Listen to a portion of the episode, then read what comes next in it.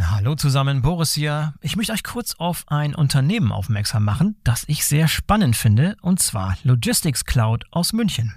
Spannend deshalb, weil Logistics Cloud ein neutrales Datennetzwerk für den Datenaustausch betreibt, das bereits 90 Prozent der weltweit tätigen Logistikunternehmen abdeckt. Und Leute, die die Logistics Cloud verwenden, sagen, man hat sofort das Gefühl, so sieht die transparente Supply Chain der Zukunft aus. Das ist natürlich eine gewagte Aussage, macht aber Sinn, wenn man sich anschaut, wie das Ganze tatsächlich funktioniert. Vereinfacht ausgedrückt kann man sich das so vorstellen, dass beliebig viele Shipper an das System von Logistics Cloud angebunden werden können, um Transportaufträge und Statusmeldungen an ebenso viele verbundene Logistikdienstleister zu übermitteln oder von diesen zu empfangen. Das hat zum Ziel, eine komplette Transparenz der Sendungsströme zu erreichen, wobei jede Sendung von mehreren Versendern zu mehreren Logistikdienstleistern verfolgt werden kann. Außerdem werden beliebig viele IoT-Provider an die Logistics Cloud angeschlossen, um Sendungsdaten mit IoT-Daten anzureichern und diese Rückmeldungen an die IT-Systeme der Kunden weiterzuleiten. Das neutrale Datenaustauschnetz der Logistics Cloud ist modular aufgebaut und somit maximal flexibel. Die Plug-and-Play-Lösungen lassen sich mit universeller Anbindung sowohl in bestehenden Lösungen als auch in neuen Anwendungen einfach einsetzen.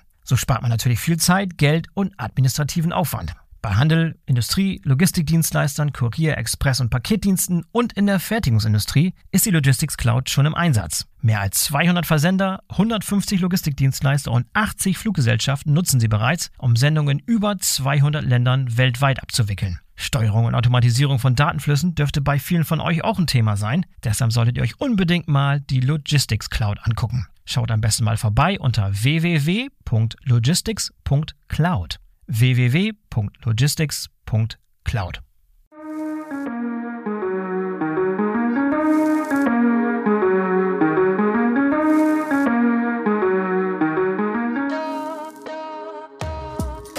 Hallo und herzlich willkommen zum BVL Podcast. Ich bin euer Host Boris Felgendreher und bei mir zu Gast heute ist Thomas Wunderli. Thomas ist Leiter IT und Digitalisierung und stellvertretender Leiter Sicherheit und Verkehr bei Migro einer der größten Supermarktketten in der Schweiz. Migro gilt als Vorzeigebeispiel für die Dekarbonisierung seiner Transporte. Und was ich an der Vorgehensweise von Thomas und seinem Team so spannend finde, ist, dass sie die Themen Nachhaltigkeit und Resilienz in der Supply Chain gemeinsam denken und anpacken. Wie genau das in der Praxis funktioniert, darüber geht es in diesem Gespräch. Ich wünsche euch viel Spaß. Hallo Thomas, herzlich willkommen zum BVL-Podcast. Schön, dass du dabei bist. Vielen Dank, hallo Boris. Habe mich sehr gefreut, hier zu sein. Danke vielmals für die Einladung. Ja, sehr, sehr gerne, sehr, sehr gerne. Ich sage noch ein bisschen ein paar Dinge zur Historie oder wie das Ganze entwickelt hat, warum du heute eigentlich Gast bist. Ich habe äh, einen Vortrag von dir gesehen auf dem Handelslogistikkongress in Köln. Ich glaube, März war das auch jetzt schon sieben Monate her. Und das hat mich, hat mich sehr, sehr angesprochen. Ich fand super innovativ und neu und frisch, was ihr da bei, bei Mikro macht im, in Bezug auf CO2-Reduzierung, Dekarbonisierung und das Ganze auch noch verbindet mit einer erhöhten Resilienz eurer Supply Chain. Das war ein toller Vortrag. Da habe ich noch sehr, sehr viele Fragen zu. da wurden noch einige Fragen nicht beantwortet. Ja, genau. Oder ich sage, den Thomas müssen wir noch mal wieder im Podcast einladen, das Ganze noch mal ein bisschen näher betrachten. Leite uns bitte gerne ein, ein paar Hintergründen, ein paar, paar Dinge zu deinem Hintergrund und zum Mikro. Dürften die meisten vielleicht kennen, aber vielleicht noch ein paar so Eckdaten, die uns einmal veranschaulichen, was du da eigentlich so managst bei Mikro. Ja, vielen Dank. Also mein Name ist Thomas Wunderlich, bin jetzt seit äh, gut 16 Jahren in der Migro. Ich war zwölf Jahre im operativen Geschäft äh, Logistiktransport, wo wir die, alle Transporte für den Migro.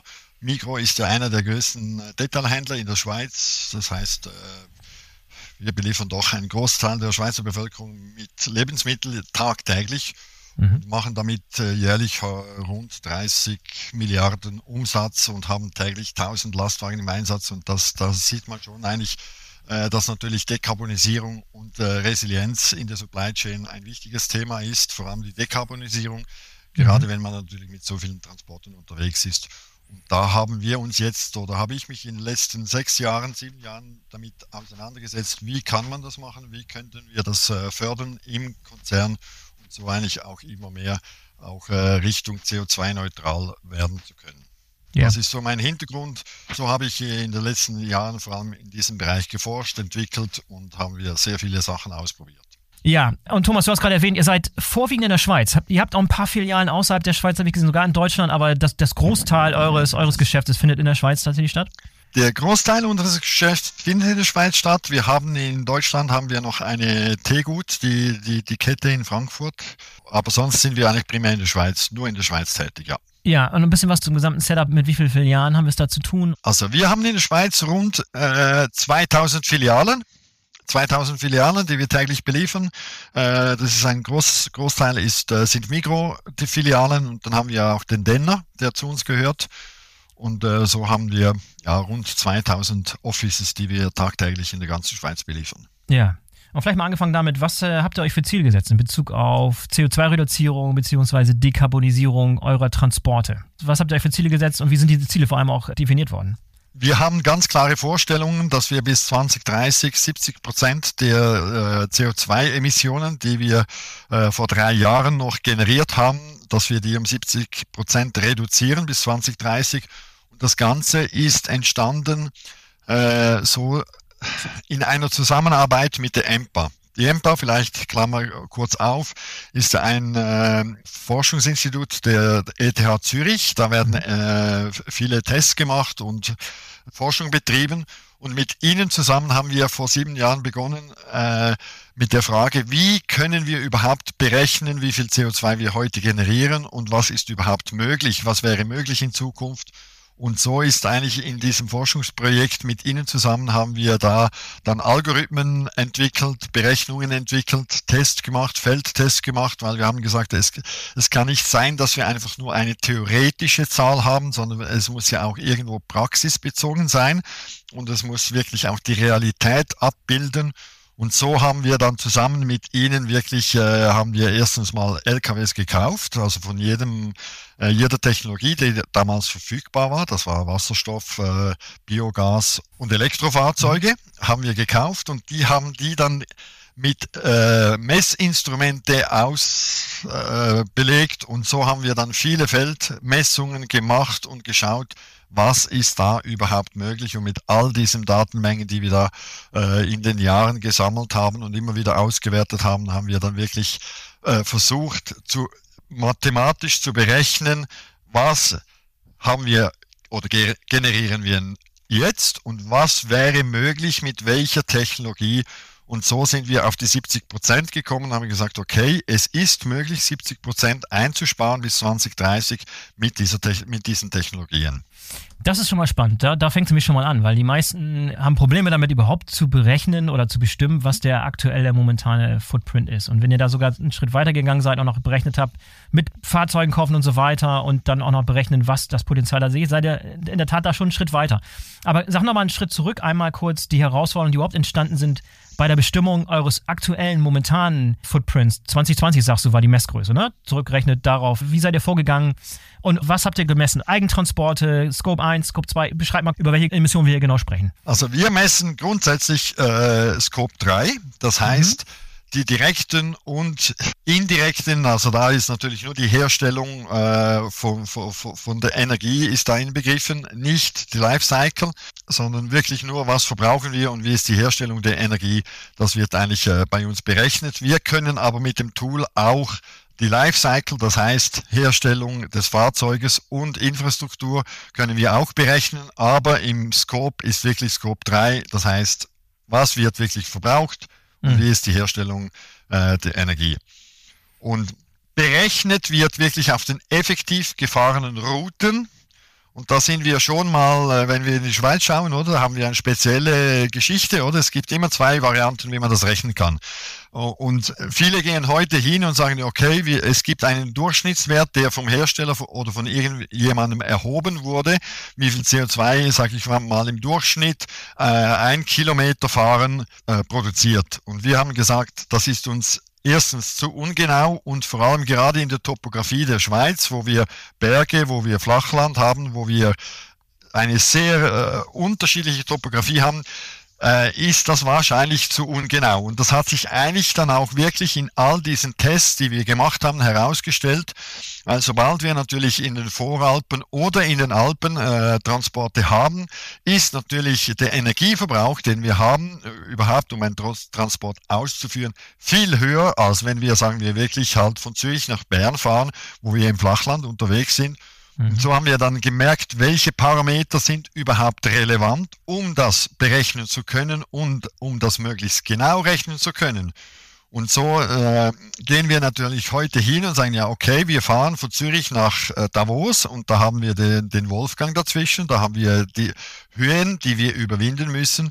Und das ganze System schaut dann wirklich genau die Topografie an, die wir äh, gefahren sind und berechnet die Energie als erstes, die gebraucht wird, um überhaupt, sage ich mal, 20 Tonnen Nutzlast dahin zu bringen und äh, wenn wir die Energie, die am Rad gebraucht wird, äh, berechnet haben, können wir auch sagen, okay, der Motor hat diesen Wirkungsgrad, weil das haben wir in all diesen Messungen herausgefunden.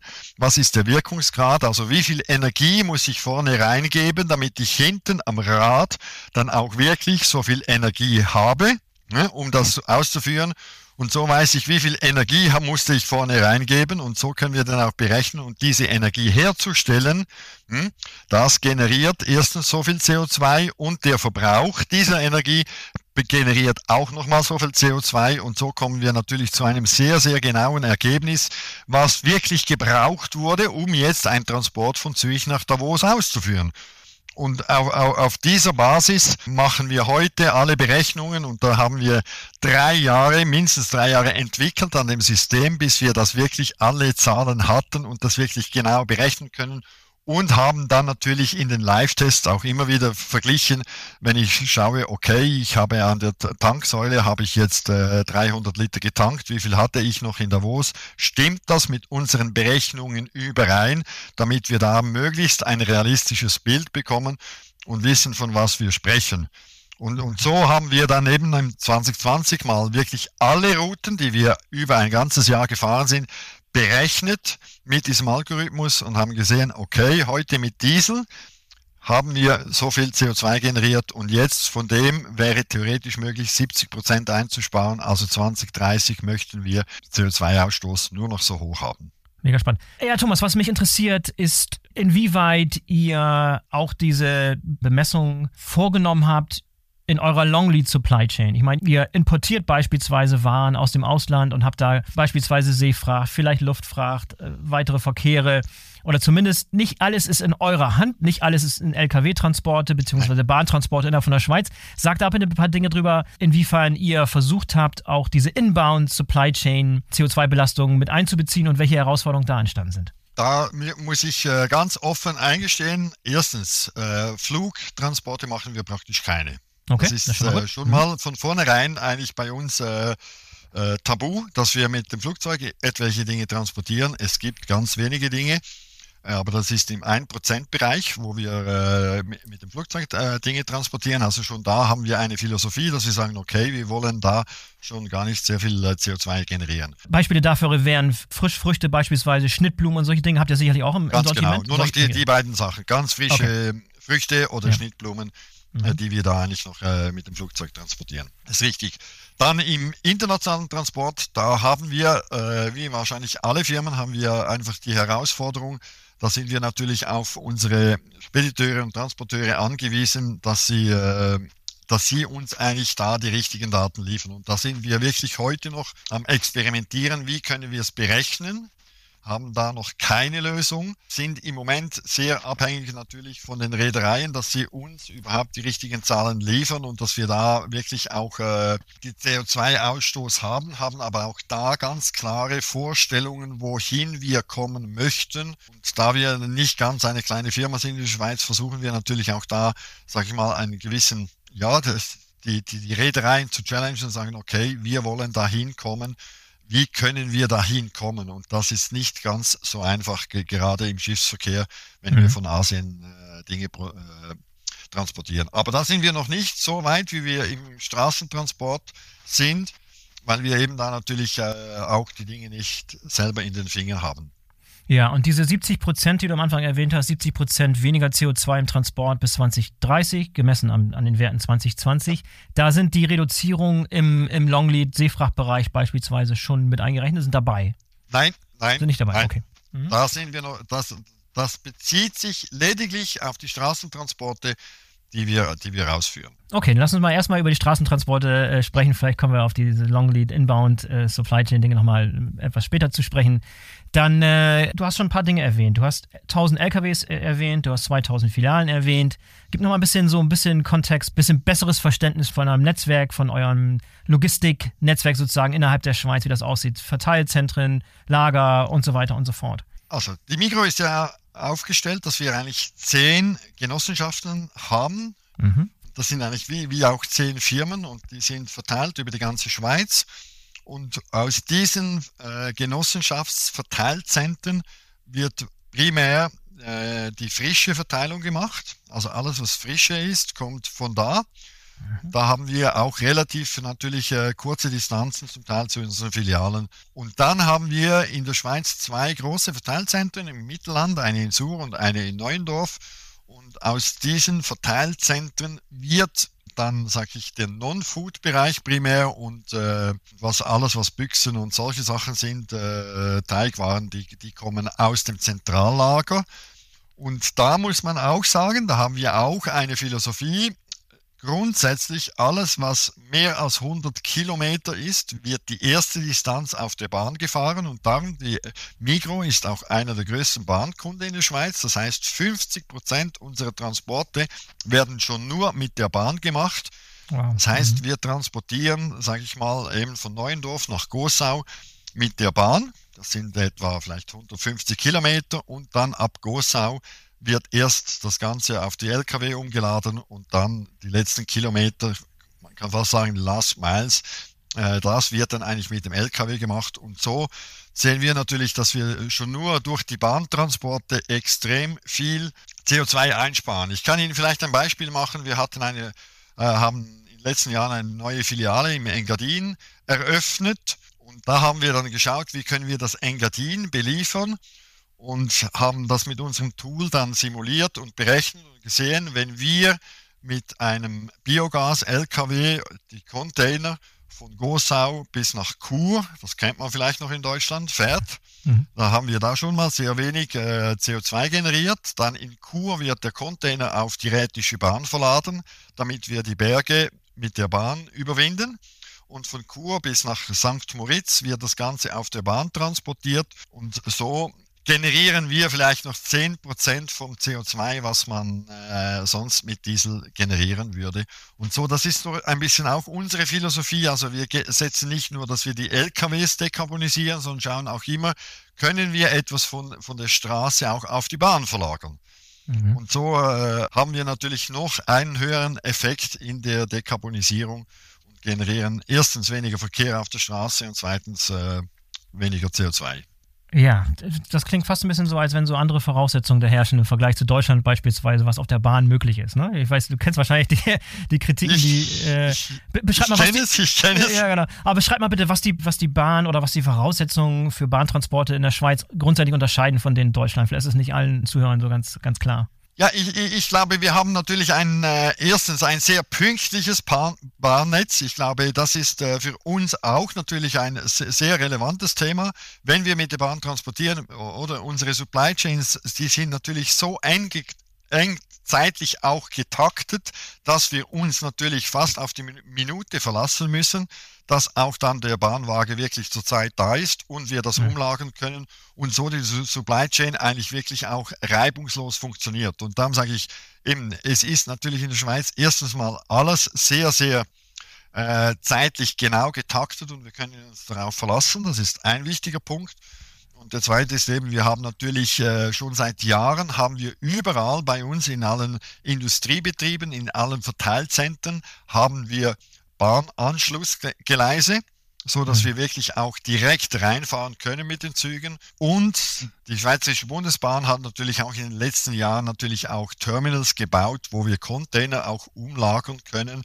Und so sage ich, ist natürlich die Infrastruktur ist erstens wirklich äh, auf einem sehr hohen Niveau. Mhm. Die Pünktlichkeit ist auf einem sehr hohen Niveau.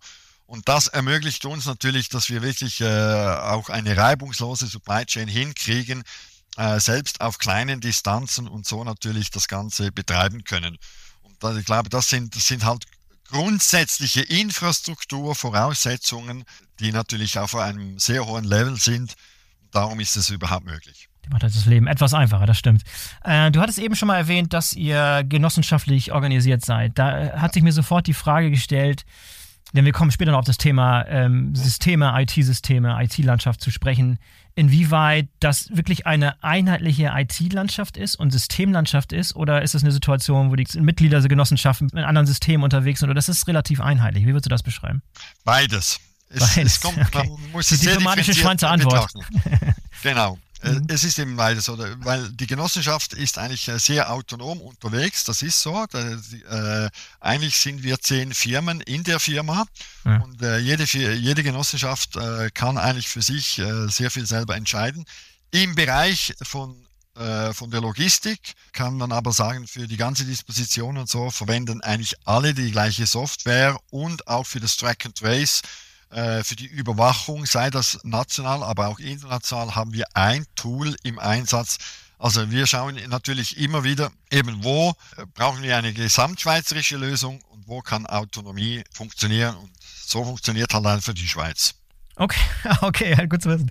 Ja, dann, dann gib noch mal ein bisschen, lass uns da bitte tiefer reingehen, weil ich glaube, ja. diese IT-Landschaft und diese Systeme sind so ein bisschen das Herzstück, um das Ganze zu kontrollieren, zu überwachen. Äh, äh, gib uns bitte gerne noch ein paar nähere Insights, wie lange dieses System in Betrieb ist, wie ihr es implementiert habt, also, was das Ganze kann.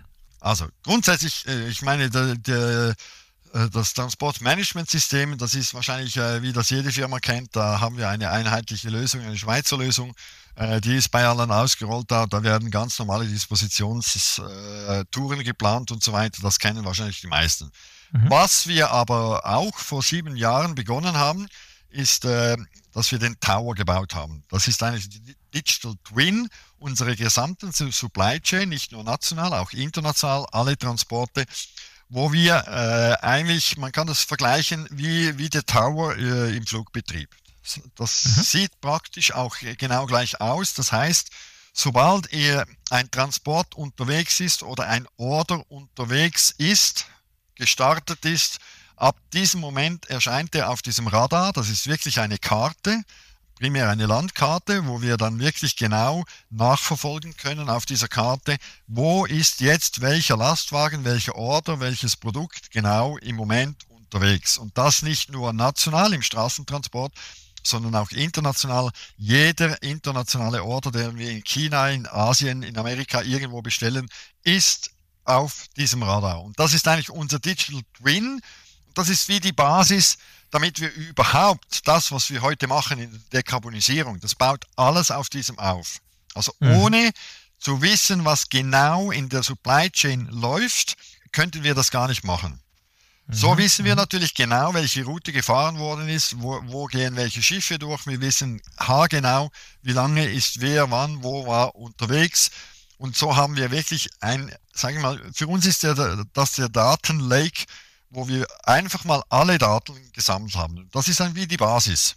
Mhm. Darauf können wir jetzt eben mit, mit verschiedenen Tools, können wir erstens die CO2-Berechnungen machen, können Simulationen machen, können wir aber auch, wie wir vielleicht später noch darauf kommen, eben auch, haben wir verschiedene Resilienz-Tools gebaut, wie wir dann eben äh, halt auch in Krisensituationen das Ganze managen können. Aber ohne diese einheitliche Basis und ohne diesen einheitlichen Datentopf, und da gibt es nur einer, da sind alle Daten drin, alles mhm. einheitlich zentral an einem Ort. Und da haben wir natürlich eine einheitliche, alle die gleiche Software haben auch alle die Sicht darauf und können alle ihre Dinge überwachen. Das ist wie die Basis und ohne diese, also wir könnten uns das heute gar nicht mehr vorstellen.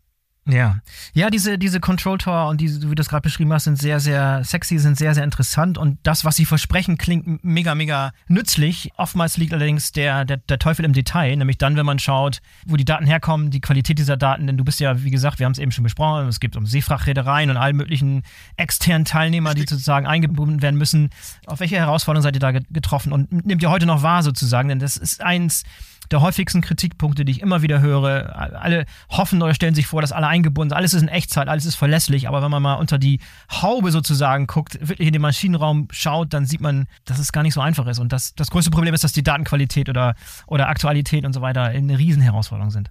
Es ist genau wie du sagst, Boris, es, das ist die größte Herausforderung. Und dann, dass wir wirklich eine hohe Qualität haben, dass wir eine vollständige Qualität haben, also, also die Vollständigkeit und aber auch äh, die Tiefe der Daten. Also das heißt, viele gehen hin und sagen, ja, okay, es, es reicht, wenn ich schon nur mal weiß, wo ist ein Container, aber eigentlich muss ich wissen, wo ist welches Produkt, ja. äh, welcher ja. Artikel wie unterwegs. Das, äh, da wird es dann schon sehr schwierig, wenn man das bis auf Artikelebene herunterbrechen will. Und da ja. möchte ich trotzdem gleich schnell äh, eine Brücke machen zur Resilienz. Oder wenn wir, wenn wir dann, äh, wir haben das in den letzten Jahren immer wieder gespürt und gemerkt, da fehlt vielleicht ein Chip wegen einem Chip können wir die ganzen Autos nicht mehr produzieren. Ja. Oder da fehlt eine kleine Klammer, ein kleines Teilchen. Und dann nützt es nichts, wenn ich dann nur weiß, wo ist der LKW unterwegs oder wo ist vielleicht der Container unterwegs, wenn ich nicht weiß, welches Teilchen, welches Produktchen in diesem LKW, in diesem Container drin ist, egal ob es auf der Schiene, Straße, Luft oder auf dem Seeweg ist, kann ich nicht reagieren. Und mhm. darum sind wir da natürlich sehr in die Tiefe. Und bei uns ist es heute so, wenn, wenn jemand ein Order platziert, dann, wenn er Enter drückt, ist es bei mir im System. Jeder Artikel mhm. ist es bei mir auf dem Radar. Und ab diesem Zeitpunkt wird es getrackt. Und da kommen natürlich, und dann kommt, äh, ist die zweite Herausforderung, und das ist wirklich, äh, dass wir natürlich dann auch die Live-Daten bekommen da ist es immer wieder eine Herausforderung, äh, dass wir wirklich Systemverbindung haben und möglichst der Mensch nicht dazwischen haben. Weil überall, mhm. wo Menschen irgendetwas eingeben müssen, haben wir eine Fehlerquelle. Ja. Es ist so. Ja, ja, ja. Und kann es manipuliert werden, oder? Und darum haben wir versucht, möglichst, dass wir Computersysteme mit Systemen verbinden und immer eigentlich versuchen, wirklich nur das, was wirklich in den Systemen drin ist, miteinander zu verbinden das ist die größte Herausforderung. Das braucht am meisten Zeit, bis man das alles gebaut hat und bis das wirklich äh, ja, miteinander funktioniert und man dann wirklich einfach äh, regelmäßig die Daten bekommt. Wir haben da wirklich heute alle unsere Reedereien, alle unsere Partner wirklich angebunden, aber das ist nicht von heute auf morgen gebaut, das muss ich gleich sagen. Ja, und du hast dieses System so ein bisschen eben beschrieben, das, das klang so ein bisschen reaktiv. Also wenn es irgendeine Störung gibt, wenn es ein Problem gibt, dann kann man sehr, sehr schnell auf diesen Bildschirm, auf dieser Karte irgendwie tracken, wo ein Container ist und so weiter und so fort. Aber letztlich geht es ja letztlich auch darum, proaktiv Dinge zu erkennen, beispielsweise, und nicht irgendwie nach irgendwas zu suchen, wenn schon was passiert ist, sondern das ist System, die Daten, du sprichst viel von Daten, von einem Datenlake, dass du ein System hast, das diese Daten in Informationen umwandelt, die dann wirklich auch genutzt werden können, um entsprechend agile Entscheidungen treffen zu können. Das ist nochmal eine Herausforderung. Also ein Datenlake und die Daten zeitgemäß und akkurat zu haben, ist die eine Sache, aber die zu interpretieren und da Richtig. dann proaktiv auf die Entscheidung zu treffen, ist nochmal eine ganz andere. Wie geht das? Also da sind wir auch noch immer, äh, immer wieder am Testen, auch jetzt aktuell ge gerade wieder, oder proaktiv. Man muss dann immer unterscheiden. Äh, ich sage, es gibt vielleicht, sage ich, Umweltdinge, die wir sehen, wenn wir jetzt zum Beispiel äh, Hurricanes und, und, solche Dinge anschauen, wo wir sehen, okay, da ist ein Hurrikan unterwegs oder da bahnt sich etwas an, dann können wir natürlich proaktiv schon mal schauen, ja, was könnte da betroffen sein. Und da arbeiten wir natürlich immer wieder daran, dass wir auch verlässliche Informationen bekommen, aber das ist in der Supply Chain in Realität wirklich nicht ganz so einfach. Woher bekommt man wirklich verlässliche Informationen, wie sich vielleicht, vielleicht auch und gerade auch in der jetzigen Zeit äh, politisch, wie entwickelt sich das, wohin könnte das gehen, wie kommen wir da zu diesen Informationen, das ist nicht ganz einfach.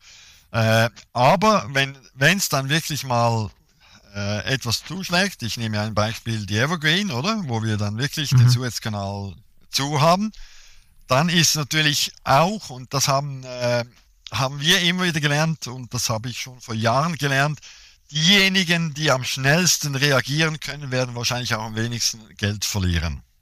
Also das mhm. heißt, im Moment, wo etwas passiert auf dieser Welt, können wir dann wirklich auch sehr schnell reagieren und wir dürfen sagen, im Fall zum Beispiel von der Evergreen, aufgrund der Systeme, der Tools, die wir gebaut haben, konnten wir innerhalb von zehn Minuten feststellen, auf Artikelebene, welcher Artikel wird wahrscheinlich in den nächsten drei Wochen zu spät bei uns eintreffen. Mhm. Und konnten natürlich so sehr schnell mit den Reedereien und mit allen diskutieren, was machen wir jetzt? Gehen wir über das Kap der guten Hoffnung oder was, äh, wie schätzt ihr das ein? Konnten natürlich sehr schnell reagieren auf, auf solche Situationen und das spart auf der einen Seite, wenn wir da äh, schlaue Lösungen haben, einerseits CO2 und auf der anderen Seite erhöht das natürlich die Resilienz. da sprechen wir dann wirklich von Resilienz der Supply Chain. Wie können wir reagieren auf Ereignisse rund um den Globus und äh, um eben die Nachhaltigkeit auf der einen Seite zu, zu gewähren und auf der anderen Seite natürlich eben auch die Versorgungssicherheit sicherzustellen. Und darum, darum sage ich, es ist überall, oder sage ich, proaktiv das ist immer sehr, sehr schwierig. Da ist man auf sehr verlässliche Informationen. Natürlich ist man da angewiesen, damit man das überhaupt machen kann. Und ich glaube, das wird immer wieder eine Herausforderung bleiben, dass wir da wirklich an den richtigen Informationsquellen sind und die Lage überwachen und wir haben ja eben mit der Direktion, wo ich tätig bin, dafür eigentlich ein Team, wo sich eigentlich täglich, wir schauen uns täglich äh, die Situation weltweit an und schauen, wie, wo sind wir wie unterwegs, was könnte vielleicht und äh, bauen auch Szenarien, überlegen uns Szenarien, was könnte, wenn das wie, wie reagieren wir darauf? Da haben wir eben mit all diesen Tools haben wir da, äh, glaube ich, eine gute Voraussetzung geschafft, so dass wir mindestens sage ich mal, thematisch immer gut oder relativ gut vorbereitet sind und schnell reagieren können. Und äh, das gibt uns natürlich auch im Tagesgeschäft sehr viel Sicherheit.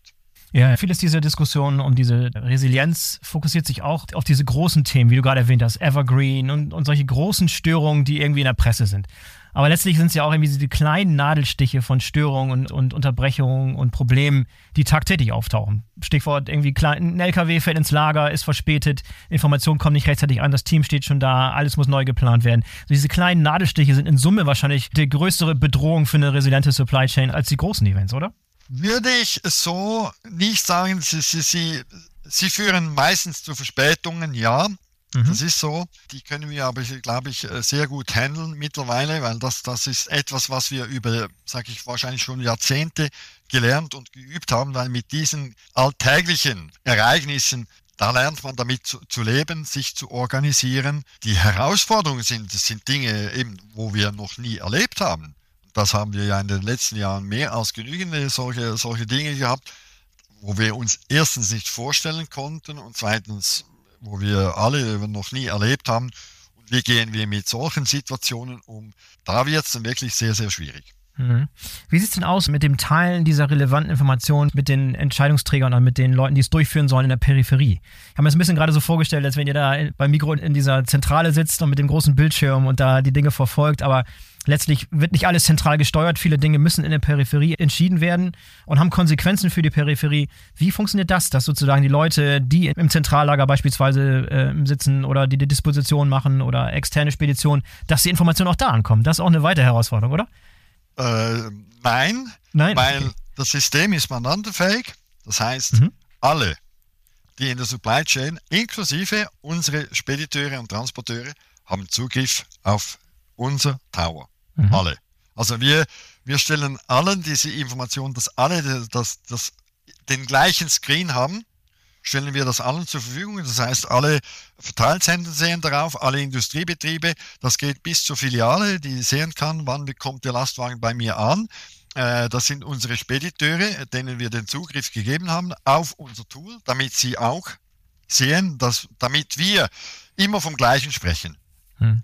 Weil es kann nicht sein, dass, dass, dass wir unterschiedliche Informationsquellen haben, weil dann haben wir schon nur, nur, mal Abstimmungsprobleme und so haben wir eigentlich da keine Diskussion, weil wir haben von Anfang an gesagt, das System muss jeder, der in der Supply Chain eigentlich da äh, drin ist, muss es nutzen können. Ja, und muss dann wahrscheinlich im Zweifel genau schnell Zugriff auf die Informationen haben, ja. die für ihn relevant sind, was dann ja, auch bei diesem richtig, Datenstrom, richtig. bei diesem Firehouse sozusagen richtig. gar nicht so einfach ist. Ne? Ja. ja, ich reite da deshalb so viel rum, weil ich, ich finde dieses Konzept von diesen Control Towern, wo alle eingebunden sind, alles ist in Echtzeit, klingt doch super spannend. Und wenn man so ein bisschen, ein bisschen mal näher fragt, dann sieht man, wo da die Herausforderung liegt und dass kein System perfekt ist, aber äh, du scheinst nee. sehr zufrieden zu sein und äh, es scheint bei euch sehr gut zu funktionieren. Das ist ja schon mal sehr, sehr Nein, stimmt mich optimistisch. Oder wir, wir, wir, wir haben jetzt das Ganze oder haben wir jetzt seit fünf Jahren, mhm. läuft, der, läuft der Tower, haben wir mhm. alles da drin und wir haben es gesehen, in all den Situationen, die wir erlebt haben in den letzten Jahren, sei das mit den Lockdowns in, in China oder rund um die Welt, wo auch immer, oder? Äh, haben wir auf dem Tower Tools und wir haben heute eine ganze Toolbox, wo wir verschiedene Tools, Dashboards dann darauf äh, gebaut haben, wo wir genau auf diese Cases zugeschnitten haben und sagen, okay, wie ist es, wenn in einer Region irgendetwas ist, wie ist es bei einer Evergreen. Und ich sage schon nur, die Geografie, und wir haben wirklich das ganze System auf einer Geografie-Software aufgebaut, weil wir haben gemerkt, wir müssen auf der Karte, muss ich ein Lasso zeichnen können sagen können, okay, welcher Einflussbereich hat das? Das sind ganz neue Filtermöglichkeiten und das ist nichts mit irgendwie nur ein bisschen mit dem Excel irgendwo äh, mhm. mal schnell eine, einen Filter zu setzen. Und so haben wir gemerkt, das ist genau das, was wir brauchen. So wie es im Flugverkehr. Ich muss es einkreisen können. Und so kann ich wirklich innerhalb von Minuten, wenn irgendetwas irgendwo passiert, kann ich einen Kreis ziehen und sagen, okay, was ist jetzt alles von diesem Kreis betroffen? Und so kann man natürlich wirklich sehr schnell reagieren, aber dann müssen die Daten auch jederzeit stimmen. Und äh, ich kann jetzt vielleicht sagen, ja, okay, äh, bei den Schiffen, da bekomme ich im Tag nur dreimal die Schiffsposition, aber die Schiffsposition wechselt wahrscheinlich auch nicht hunderte von Kilometern innerhalb von fünf Stunden. Da weiß ich die letzte Position vielleicht vor zwei Stunden des Schiffs, wo es im Moment genau ist. Aber wir haben gemerkt, schon nur mit dieser Genauigkeit, also das ist unglaublich.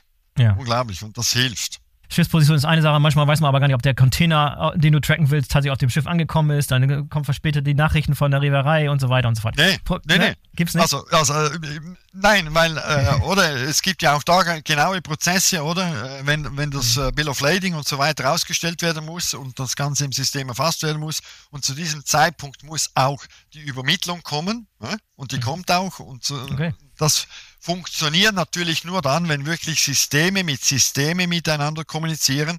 Sobald, und das habe ich Ihnen auch schon gesagt, oder gesagt, wenn, wenn der Mensch da das müß, machen müsste, ja, dann bin ich mit dir einverstanden, dann, oder? Dann würde wahrscheinlich eben das Zeug alles drei bis vier Tage zu spät eintreffen.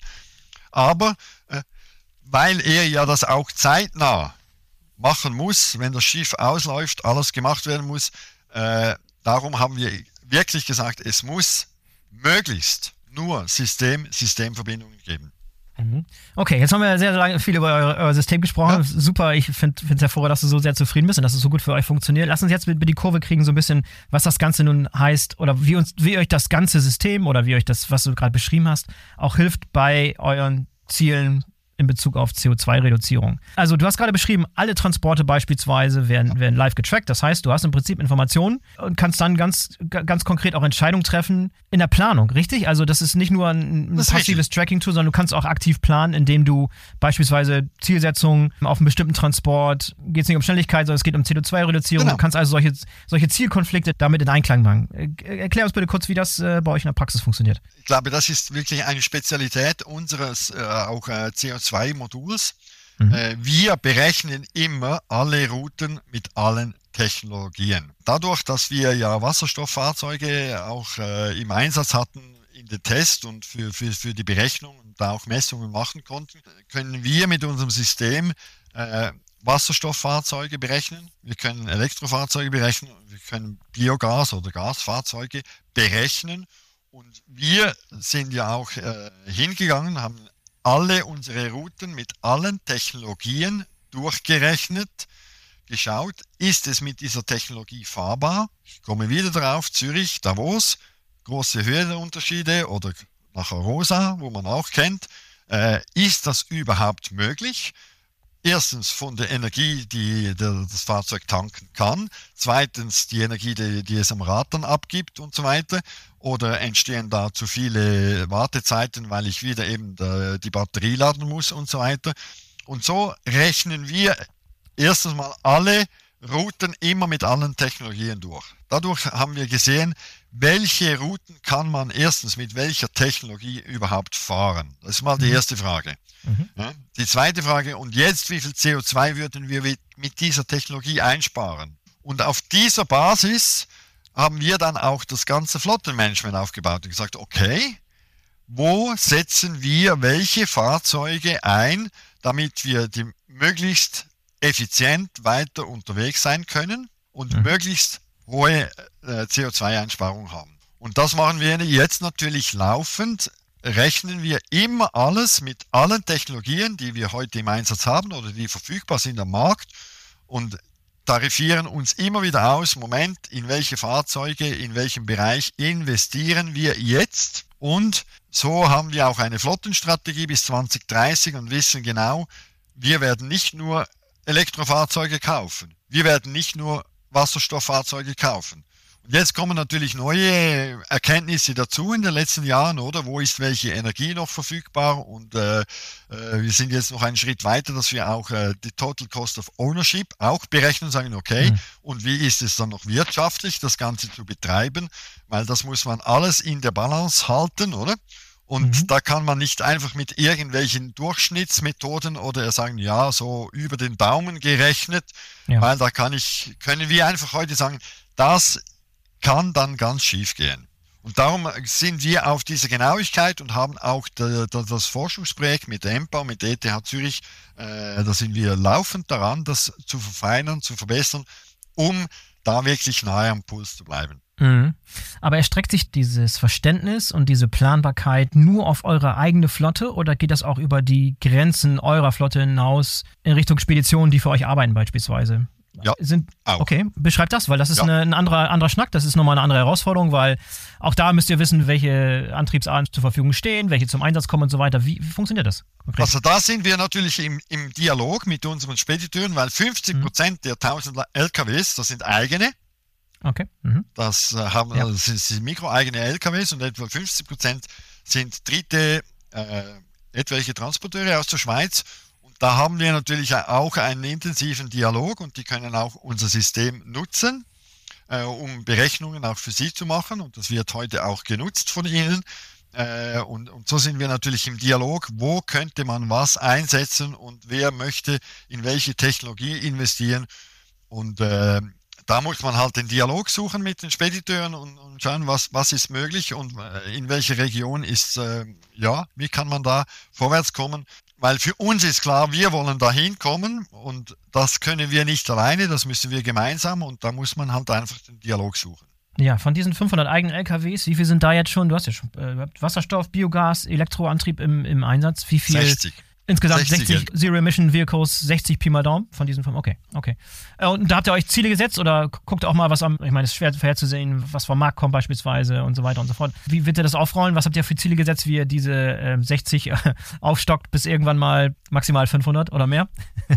das ist ein 10-Jahres-Plan, weil die LKWs, mhm. oder, die, die laufen im Schnitt bei uns, so sage ich, im Schnitt 10 Jahre. Und mhm. darum haben wir auch einen 10-Jahres-Plan und sagen ja, okay, in den nächsten zehn Jahren, wenn neue LKWs gekauft werden und so die ganze Flotte erneuert wird, in welche Technologie wird wo, in welcher Region investiert. Und da sehen wir schon, äh, da gibt es natürlich äh, große Unterschiede, wie sei es äh, in den Voralpen, also eine Genossenschaft, die primär halt in den Voralpen tätig ist, hat eine andere Strategie oder andere Fahrzeuge als jemand, der im urbanen Umfeld äh, mehr tätig ist, also im Raum Zürich. Raum Zürich äh, stellen wir fest, eben, da äh, ist vor allem natürlich Elektro ein Thema, aber in Voralpen, da ist dann mehr Biogas und äh, Wasserstoff ein Thema. Und da muss man auch immer wieder berücksichtigen, ja, ist die Technologie überhaupt verfügbar? Also das ist ja auch immer wieder ein Thema, nicht nur die Energie, sondern auch die Technologie. Ja, gerade wenn du uns über Wasserstoff sprichst, alle Fahrzeuge sind wahrscheinlich Testfahrzeuge und ihr habt noch Testinfrastruktur, aber noch keine bundesweit in der Schweiz ausgerollte Infrastruktur für Wasserstoff. Gehe ich von aus, Doch. oder wie weit seid ihr? Doch. Seid ihr schon? Okay. Seid ihr einen Schritt weiter also als hier? Es gibt jetzt in der Schweiz 13 Wasserstofftankstellen.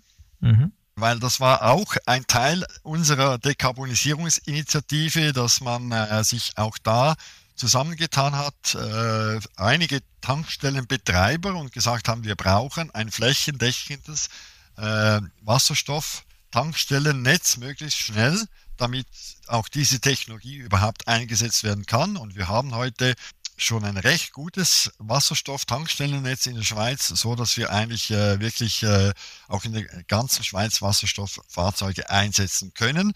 Äh, es ist einfach die Frage, sind auch diese LKWs verfügbar? Wir bei Demigro haben wahrscheinlich weltweit die meisten äh, Wasserstofffahrzeuge im Einsatz, weil wir ja mit Hyundai das zusammen auch sie unterstützt haben in der Entwicklung und äh, mhm. so haben wir jetzt bei der Migro 15 Wasserstofffahrzeuge, LKWs im Einsatz heute schon. Darum sage ich, wir haben auf alle, in allen Bereichen, sei das Infrastruktur, sei das Fahrzeuge, sei das eben Berechnungsarten und so weiter. Also in allen Bereichen haben wir eigentlich äh, gesehen, da müssen wir uns investieren. Und nur so können wir eigentlich wirklich langfristig auch unsere Ziele erreichen und sind das nicht nur einfach schöne Zahlen, sondern wird das auch Realität. Ja, schön zu hören, dass ihr beim Thema Wasserstoff schon so weit seid. Ähm, weil du gerade das Thema Total Cost of Ownership angesprochen hast. Wie sieht es aus mit den Kosten für die Fahrzeuge, mit den Kosten für den Wasserstoff? Und dann nächste Frage, ist das grüner Wasserstoff, der in der Schweiz produziert wird? Oder wie sieht da ja. so die Supply Chain für den Wasserstoff eigentlich aus bei euch? Also es ist grüner Wasserstoff, das mhm. kann ich schon mal sagen. Äh, es wird nur grüner Wasserstoff, der in der Schweiz produziert wird, wird verwendet. Das ist das eine. Und äh, äh, bei der Total Cost of Ownership, da sind wir natürlich auch mit, mit, dem, äh, mit dem Bund sehr stark äh, immer wieder in Kontakt, dass wir in Deutschland, würde man sagen, die Maut befreit sind. Äh, bei äh, Elektrofahrzeugen ist das so. Und mhm. nur über eine gewisse auch Befreiung oder eben steuerliche Entlastung kann man, sage ich mal, in der Startphase überhaupt das Ganze betreiben, so dass es auch noch wirtschaftlich betrieben werden kann da bedarf es natürlich auch der Zusammenarbeit zwischen der Industrie und den eben Bund und Kantonen, damit man da wirklich auch äh, gute Lösungen hinkriegt. Dann kann man es auch irgendwo wirtschaftlich in einem vernünftigen Rahmen das Ganze be betreiben. Mhm. Was die Preise anbelangt, das ist natürlich sehr, sehr volatil. Das kennen wir aus den letzten Jahren, oder wie die Energiepreise sich in verschiedenen Bereichen entwickelt hat, äh, dann ist der Wasserstoff wieder mal sehr, sehr teuer. Äh, umgekehrt geht dann plötzlich der Strompreis wieder hoch oder dann der Gaspreis. Wir versuchen auch da natürlich eben, sage ich mal, dadurch, dass wir einen Multitechnologieansatz fahren, kann man sagen, sind nicht immer alle Energien gleich teuer. Es gab sogar eine Phase, da war Biogas zum Beispiel das billigste, was man haben konnte. Also mhm. war billiger als mit Diesel herumzufahren letztes Jahr. Und wir haben ja, äh, einerseits haben wir eine eigene Biogasanlage, die wir auch selber gebaut haben in einer äh, Genossenschaft, wo wir in okay. Basel, da produzieren wir selber Biogas für unsere LKWs. Aus den äh, Abfällen, die, die, die, überbleiben? Oder, oder wo, wo, ganz genau, das okay, ist, okay. Mhm, ja, beispielsweise. Und in, in der Ostschweiz, also im äh, Großraum St. Gallen. Da haben wir eine Zusammenarbeit mit der Stadt St. Gallen, dass alle Grünabfälle in der Stadt St. Gallen in einer Biogasanlage verarbeitet werden. Und das Biogas, das tanken wir dann wieder in unsere LKWs. Und so versuchen wir natürlich auch einen Kreislauf hinzukriegen, damit man wirklich äh, möglichst Materialien verwendet, die heute auch verfügbar sind. Und so können wir, konnten wir zum Beispiel letztes Jahr sehr, sehr günstig Biogas produzieren hatten das billigste Gas für uns. Dann gehen wieder mal die Energiepreise am anderen Ort hoch. Und so können wir natürlich auch das Ganze ein bisschen austarifieren und legalisiert sich das äh, so ein bisschen. So sind wir halt auf in allen Bereichen und nicht nur einfach fokussiert auf irgendetwas. Man muss das Ganze als Ganzes immer wieder betrachten und dann kann man auch wirklich äh, vernünftig vorwärts kommen und wirklich gute Lösungen erreichen. Finde ich mega, mega spannend. Ich glaube, die Zuhörer haben inzwischen bemerkt, dass ihr sowohl beim Thema Resilienz als auch beim Thema CO2-Reduzierung und Dekarbonisierung schon echt einen Schritt weiter seid. Wenn du mal einen Blick nach vorne wirst, was sind so große Ziele, die du dir jetzt vorgenommen hast? Was sind so große Projekte, die du nochmal angehen willst, die bisher noch nicht erwähnt wurden, die aber definitiv in den kommenden Jahren auf deiner Agenda stehen werden? Also eines der großen Ziele ist sicher das, was du schon gesagt hast, oder dass man prädiktiv, wie, wie können wir äh, frühzeitig Früherkennungssysteme welche Radars brauchen wir, um vielleicht, wenn es schon nur ein paar Stunden, bevor es dann wirklich eintrifft, äh, Dinge auf den Radar kriegen und da noch viel besser vielleicht äh, erkennen können, in welche Richtung könnte es gehen, um dann auch mögliche Szenarien eigentlich äh, erarbeiten zu können, glaube, da haben wir wirklich noch eine, eine schöne Herausforderung. Von wo bekommen wir diese Informationen? Wer kann uns da welche Informationen senden? Wo brauchen wir Radarsysteme oder Antennen, die wir aufstellen müssen, um äh, wirklich früh, äh, frühzeitig zu erkennen, ah, Moment, da kommt was auf uns zu. Weil ich glaube, was im Hier und Jetzt passiert, da haben wir, glaube ich, sind wir sehr, sehr gut aufgestellt. Da kann man sich immer noch verbessern. Mhm. Aber eben in der Früherkennung, da haben wir schon noch äh, eine größere Herausforderung, vor allem in der Informationsbeschaffung. Woher mhm. bekommen wir das? Und dann ist natürlich das Ganze, oder sage ich mal, auch, äh, wie matcht man das? Das ist dann eben auch so eine Sache, da waren wir, haben wir auch schon verschiedene äh, Aktivitäten unternommen und schon äh, auch schon zum Beispiel auch am Hack Zürich hatten wir da mal ein Challenge reingegeben, gesagt, okay, wie könnt ihr uns mal zeigen, wie man das wirklich matcht? Ne? Mhm. Äh, unser Ist und dann vielleicht eben auf der Karte ein paar Informationen und dass man dann das wirklich sauber abgleichen kann. Da gibt es noch ein paar schöne Herausforderungen, wie man das machen könnte. Wir haben Ideen, weil wir da auch immer wieder Dinge testen, ausprobieren. Aber das, das ist schon noch, sage ich mal, für die nächsten Jahre, für das nächste Jahr freue ich mich auch darauf, dass wir da noch ein bisschen Challenge haben. Bleibt viel zu tun. Thomas, vielen, vielen Dank ja. erstmal für die interessante Diskussion heute, für das interessante Gespräch. Ähm, endlich haben wir mal die beiden Themen Dekarbonisierung und Resilienz in einem Thema äh, verwoben und zusammengebracht. Das wird oftmals getrennt behandelt, aber hat sehr, sehr viele Überlappungsfelder. Vielen Dank dafür und ich wünsche euch viel Erfolg. Weiterhin viel Kreativität und Handlungsdrang, so wie ihr ihn jetzt schon zur Schau gestellt habt, auch in der Zukunft. Danke dir, Thomas. Vielen Dank, Boris. Vielen Dank äh, für das Gespräch. Äh, ja, und ich wünsche allen Zuhörern, dass wirklich äh, macht euch auf den Weg. Ich glaube, da haben wir wirklich viel, viel spannende Sachen noch vor uns. Und ja, ich freue mich auf die Zukunft. Perfektes Schlusswort. Danke dir, Thomas. Bis zum nächsten Mal. Danke. Tschüss, Boris. So, das war der BVL-Podcast mit Thomas Wunderli von Migro. Ich hoffe, euch hat es gefallen und ihr seid in der nächsten Woche wieder dabei. Wenn es euch gefallen hat, dann hinterlasst uns doch eine Bewertung auf Apple Podcast oder Spotify oder wo immer ihr den BVL Podcast gerne hört. Darüber werden wir uns freuen. Für heute sage ich Tschüss und auf Wiederhören. Bis zum nächsten Mal. Euer Boris Felgendreher.